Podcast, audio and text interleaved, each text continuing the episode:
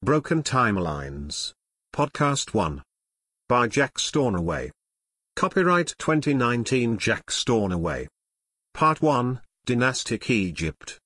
The purpose of this work is to demonstrate that the original Egyptian timeline, as recorded by Manetho and the ancient Egyptian king lists, and as documented by the foremost Egyptologist of the British Empire, Sir W. M. Flinders Petrie, actually make far more sense than the conventional Egyptian timeline.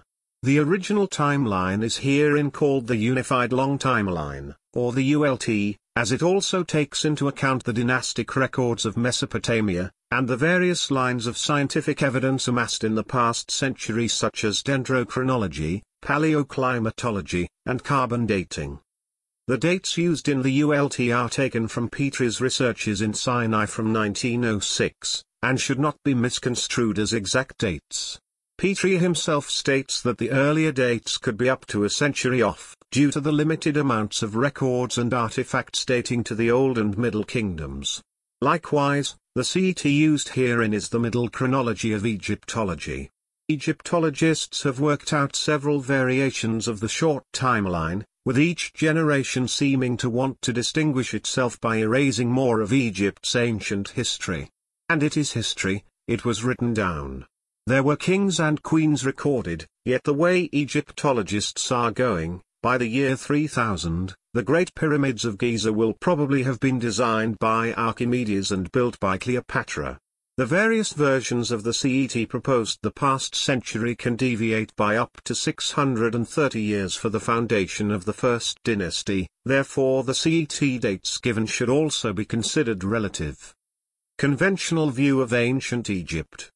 Open any history book today and turn to the Egyptian civilization and you'll see pretty much the same thing. The Kingdom of Egypt was founded around 3100 BC. If you go one step further and open a book on Egyptology you'll see scholarly debates about when it was exactly, with some radical Egyptologists claiming it was as early as 3400 BC, or as recent as 2770 BC. The way Egyptian history is presented it would seem that around 5,000 years ago the Egyptian civilization was founded by nomadic tribes that suddenly decided to settle down somewhere. These settlers built pens for their livestock and started farming the local grains. They then built some mud huts, and eventually through some inspired genius, invented writing, first as simple pictures, and then as more and more highly complex hieroglyphs. This no doubt led to discovering mathematics, geometry, and as their mud huts got bigger, architecture and engineering. Finally, some egotistical king decided he needed a private mountain to be buried in and worked thousands of slaves to death building the first pyramid.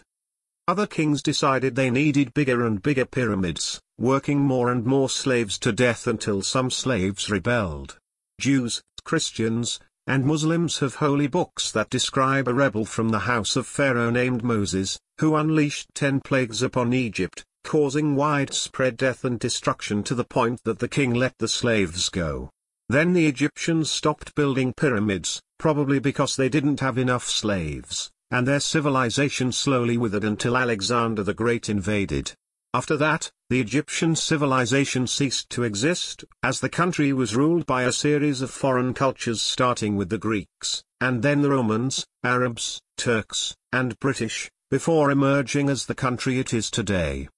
While the history from the conquest of Alexander onward is essentially correct, almost everything described in the two prior two minutes before Alexander is fundamentally wrong. Egyptologists hearing the previous statements might be surprised that anyone could believe such nonsense, yet many intelligent and educated people believe what has been stated.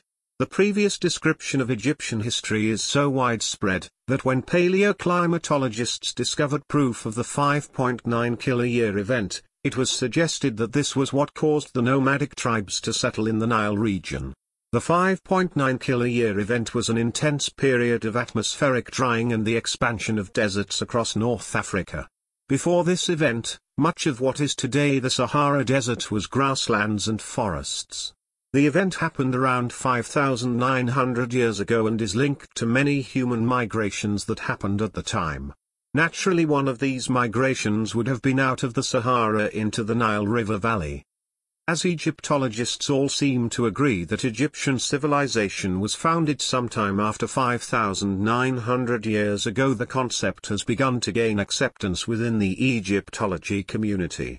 The idea that the 5.9 kilo-year event is what forced the nomadic tribes to settle in the Nile and become farmers certainly seems valid unless one asks why the virtually identical 8.2 kilo-year event didn't do the same thing 2,300 years earlier. The answer, of course, is the circular logic that Egyptian civilization developed after the 5.9 kiloyear event because Egypt appears in the archaeological record starting sometime between 5447 70 years ago. But did it? Early Egyptology This idea that Egypt was founded around 3100 BC is a fairly new idea, it has only been around for about a century. The founders of Egyptology generally claimed that Egypt was thousands of years older. Modern Egyptology began in the early 1800s when Jean-François Champollion first deciphered Egyptian hieroglyphs and set off a period of Egyptomania in post-Napoleonic Europe. Champollion and another linguist and founder of Egyptology, Ippolito Rosellini, organized the Franco-Tuscan expedition to Egypt of 1828 and 1829, which greatly expanded the number of ancient Egyptian records Europeans had to study. Champollion was convinced from his translations of the ancient dynastic records, that Egypt was founded in 5867 BC. Many early Egyptologists studying the ancient Egyptian dynastic records came to similar dates, such as Georg Friedrich Unger who in 1867 published the date of 5613 BC for the foundation of Egypt.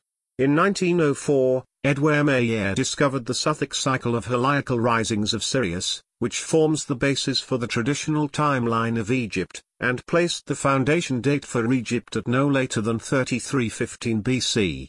Meyer revolutionized the way Egyptologists were dating ancient Egyptian events by introducing so-called approximate dates, which dealt with the gaps in Egyptian history by grouping together events that were known to have happened in relation to each other, and then dating them to the latest possible point they could have taken place according to the ancient Egyptian use of the Sothic calendar. This meant that events could have happened earlier than Meyer's dates, but not later.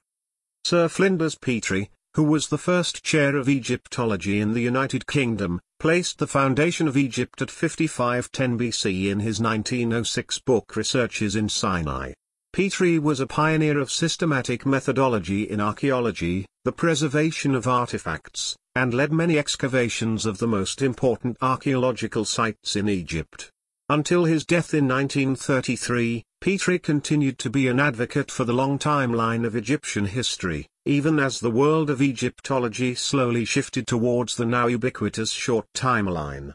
In Petrie's own words, If anyone wishes to abandon these dates, they must also abandon the greater part of the information that we have, cast Manetho and the Turin papyrus aside, ignore the evidence of Cretan archaeology, and treat history as a mere matter of arbitrary will, regardless of all records.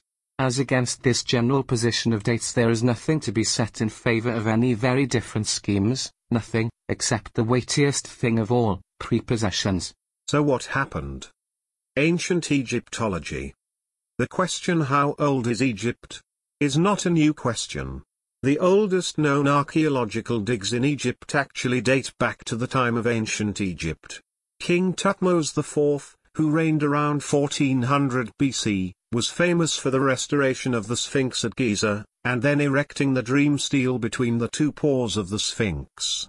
Around 1250 BC, King Ramesses II's son Kha-Emweset, famously excavated and restored many historic buildings, tombs, temples, and pyramids.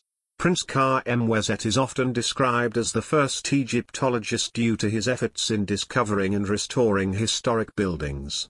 Restoration texts from Kha-Emweset have been found associated with the Pyramid of Unas at Saqqara, the tomb of Shepseskaf, called the Mastabat al-Faraun, the Sun Temple of Nyuserre Ini, the Pyramid of Sahure, the Pyramid of Djoser, and the Pyramid of Userkaf.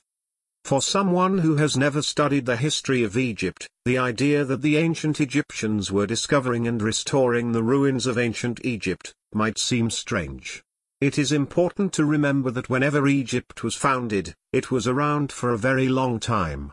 King Thutmose IV and Prince Kha-Emweset lived during the period of Egyptian history known as the New Kingdom, while the buildings they were discovering and restoring dated back at least a thousand years earlier to the Old Kingdom. Both the ULT and CET, agree that the New Kingdom existed between approximately 1580 to 1102 BC ULT, or 1549 to 1077 BC CET. The two timelines disagree over what happened before the New Kingdom. The generally accepted CET places the Old Kingdom between 2686 and 2181 BC, while the ULT places the Old Kingdom between 4945 and 4003 BC.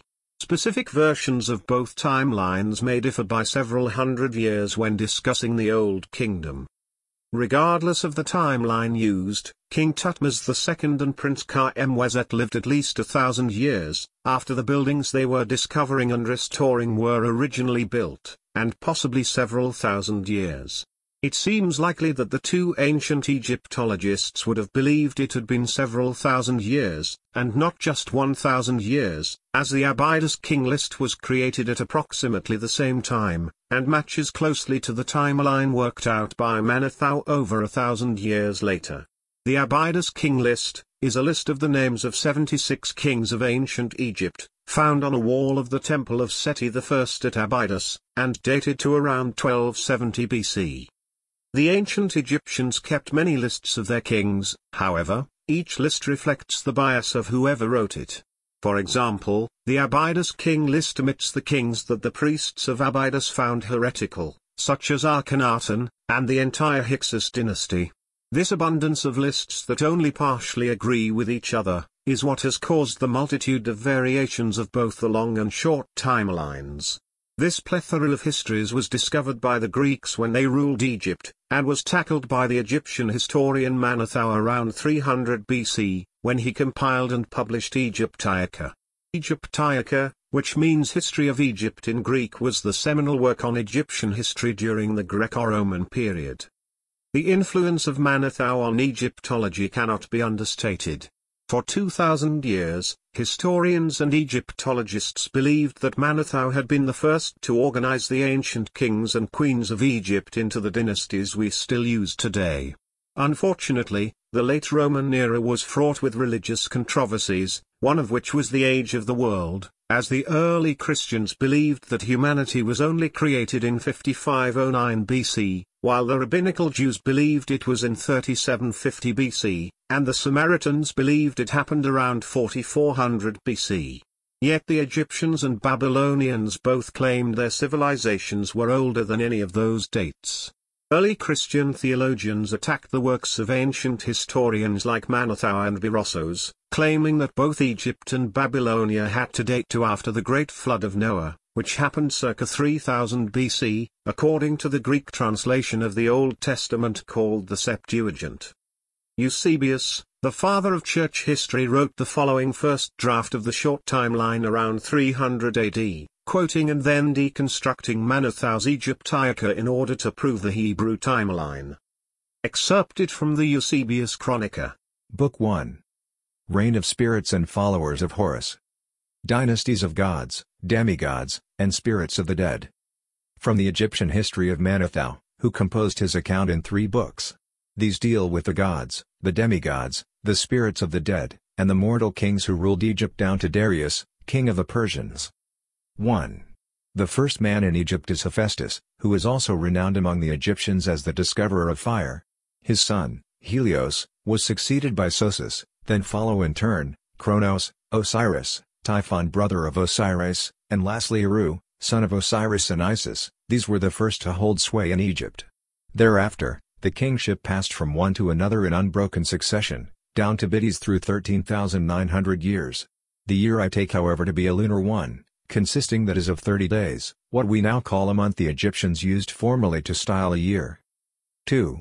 After the gods, demigods reigned for 1,255 years, and again another line of kings held sway for 1,817 years, Then came 30 more kings of Memphis, reigning for 1,790 years, and then again 10 kings of this, Thinis, reigning for 350 years. 3. There followed the rule of spirits of the dead and demigods, for 5,813 years.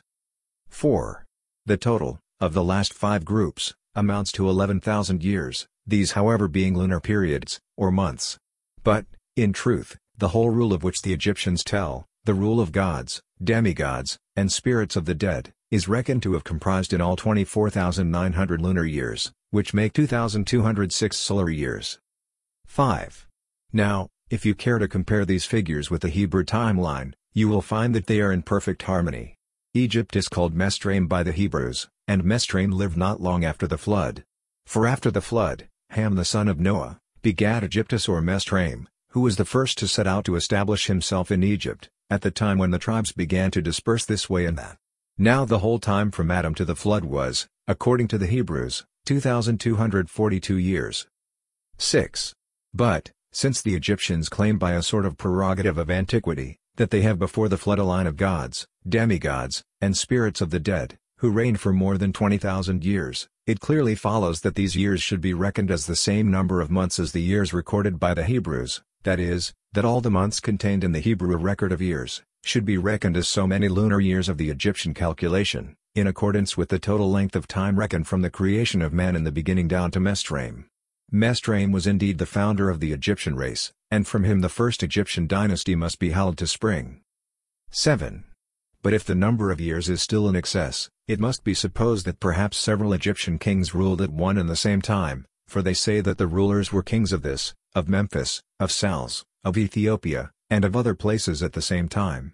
It seems, moreover, that different kings held sway in different regions, and that each dynasty was confined to its own nome, thus it was not a succession of kings occupying the throne one after the other, but several kings reigning at the same time in different regions.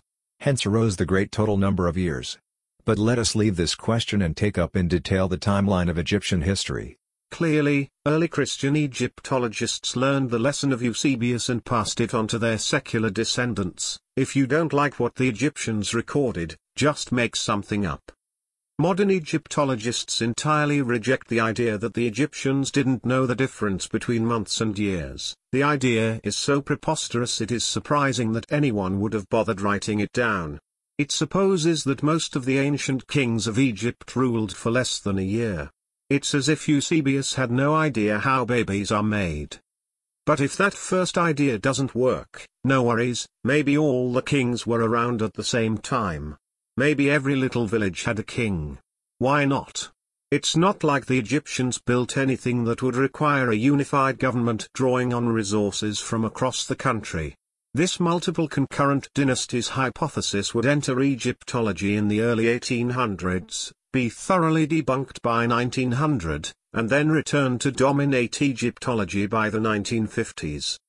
Dark Age Egyptology During the European Dark Ages that followed the fall of Rome, the question became mute as few Europeans could read, and most of the books from the pre-Christian era had been burnt.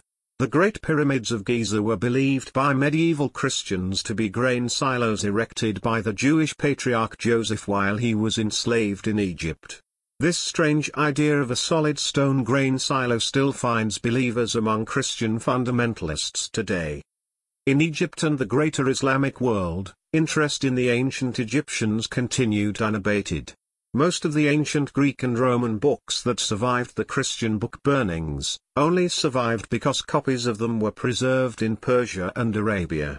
Egyptian historians wrote extensively about the ancient Egyptian civilization, including Abdul Latif al-Baghdadi, a teacher at Cairo's Al-Azhar University around 1200 AD, and al-Makrizi, an Egyptian historian around 1400 AD.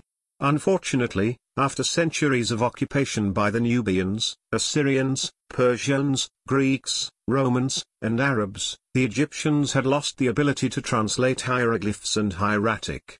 Around 900 AD, the alchemist Ibn Wahshiyya managed to partially decipher the ancient Egyptian scripts, however, it wasn't until Champollion's work in the early 1800s that the full translation of ancient Egyptian text became possible. As Europe passed through the Renaissance, classical Greek and Roman works began to circulate again in Europe, and historians began to question the idea that the pyramids of the Giza Plateau were used to store grain. Napoleon's invasion of Egypt inspired the imagination of Europeans, and less than a decade after Napoleon's defeat, Jean-François Champollion announced he had deciphered the ancient Egyptian hieroglyphs. For the first time in over 1,000 years, humanity could read what the ancient Egyptians had written down. Expeditions were mounted to Egypt to recover as many texts and artifacts as possible. Europe had entered the age of Egyptomania, and the rape of Egypt had begun. Champollion's translation of the ancient hieroglyphs that supported Manetho's ancient timeline, re-sparked the old animosity between Bible literalists and the early European Egyptologists. The conflicting dates had become even more problematic because the Bibles in Western Europe had been changed by the 1500s, and now the world was only 5,700 years old meaning Champollion was stating that Egypt was founded over 1800 years before God made the world. The changes in the Bible were caused by the decision to switch from the dating used in the Old Greek Septuagint to the dating used in the Masoretic text found in the rabbinical Jewish Tanakh. The Greek Septuagint is a translation of the ancient Hebrew scriptures that became the Old Testament of the Bible, made around 300 BC when Judea was part of the Greek world. The Masoretic texts was a version of the same Jewish scriptures that were used by a group of rabbis between 600 and 1000 AD, that had a different dating for the lives of the ancient patriarchs than the Septuagint. The Masoretic texts were copied from older texts by a group of Jewish scribes called the Masoretes, and date to sometime before 400 AD, as a fragment of one was found in 1970, dating to between 210 and 390 AD. The three competing calendars and ages of the earth were noted by the early Christians, who adopted the Greek Septuagint over the Jewish or Samaritan texts. Starting around 800 AD some Christian leaders began to switch to the Masoretic texts, believing they were more accurate copies of the ancient Hebrew scriptures. While this had at first been heretical, by 1500 AD, almost all Old Testaments in Western Europe were based on translations of the Masoretic texts. During the Renaissance and Reformation, and into the Age of Enlightenment, the idea that the world was created around 4000 BC, was accepted as fact by almost everyone in Western Europe. Sir Isaac Newton, Johannes Kepler, and Martin Luther, each published dates for the age of the world, ranging between 4004 and 3961 BC. The first Egyptian short timeline. The second school of thought quickly developed within Egyptology, based on the premise that the Egyptians couldn't have founded their civilization before God made the world, and therefore Egyptian history could not date back further than 4004 BC. The problem was that the ancient Egyptians had records of their kings. The king lists might have been incomplete, but the combined length of the reigns the Egyptologists knew about, added up to over 5,000 years, ending when Alexander conquered Egypt in 332 BC. The early advocates of the short timeline decided to follow Eusebius' advice, and promote the idea of multiple concurrent dynasties. The reason there were so many kings, was because there were multiple kings ruling at the same time. In this theory, there would have been different kings ruling from different capitals, at the same time. The advocates of this new short timeline decided that some of the dynasties in the Old and Middle Kingdoms were just provincial governors, that Manetho had intentionally added to his king lists to make the Egyptian civilization seem older than it was. One of the leading promoters of this idea in the mid-1800s was Chevalier Bunsen, a German scholar and diplomat. Using the multiple concurrent dynastic approach, Bunsen calculated the foundation of Egypt as being in 3643 BC, after God made the world, but before he destroyed it with the Great Deluge. Proponents of this theory believed that the Old Kingdom was a pre-flood civilization, while the Middle and New Kingdoms were post-flood. This first version of the short timeline was disproved by Auguste Mariette, who pointed out that dynasties often erected monuments in cities other than their capitals, including the capitals from other dynasties. If they were competing dynasties, this could not have happened.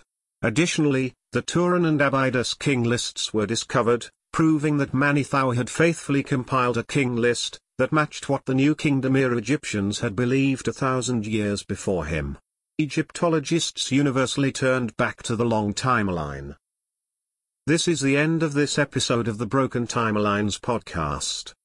For the complete text, notes, and quotations, please read the complete collection of Broken Timelines books, available at Amazon, Apple Books, Barnes & Noble, Gardner's, Google Play, Kobo, Scribd, Walmart, and many other vendors, as well as most public libraries.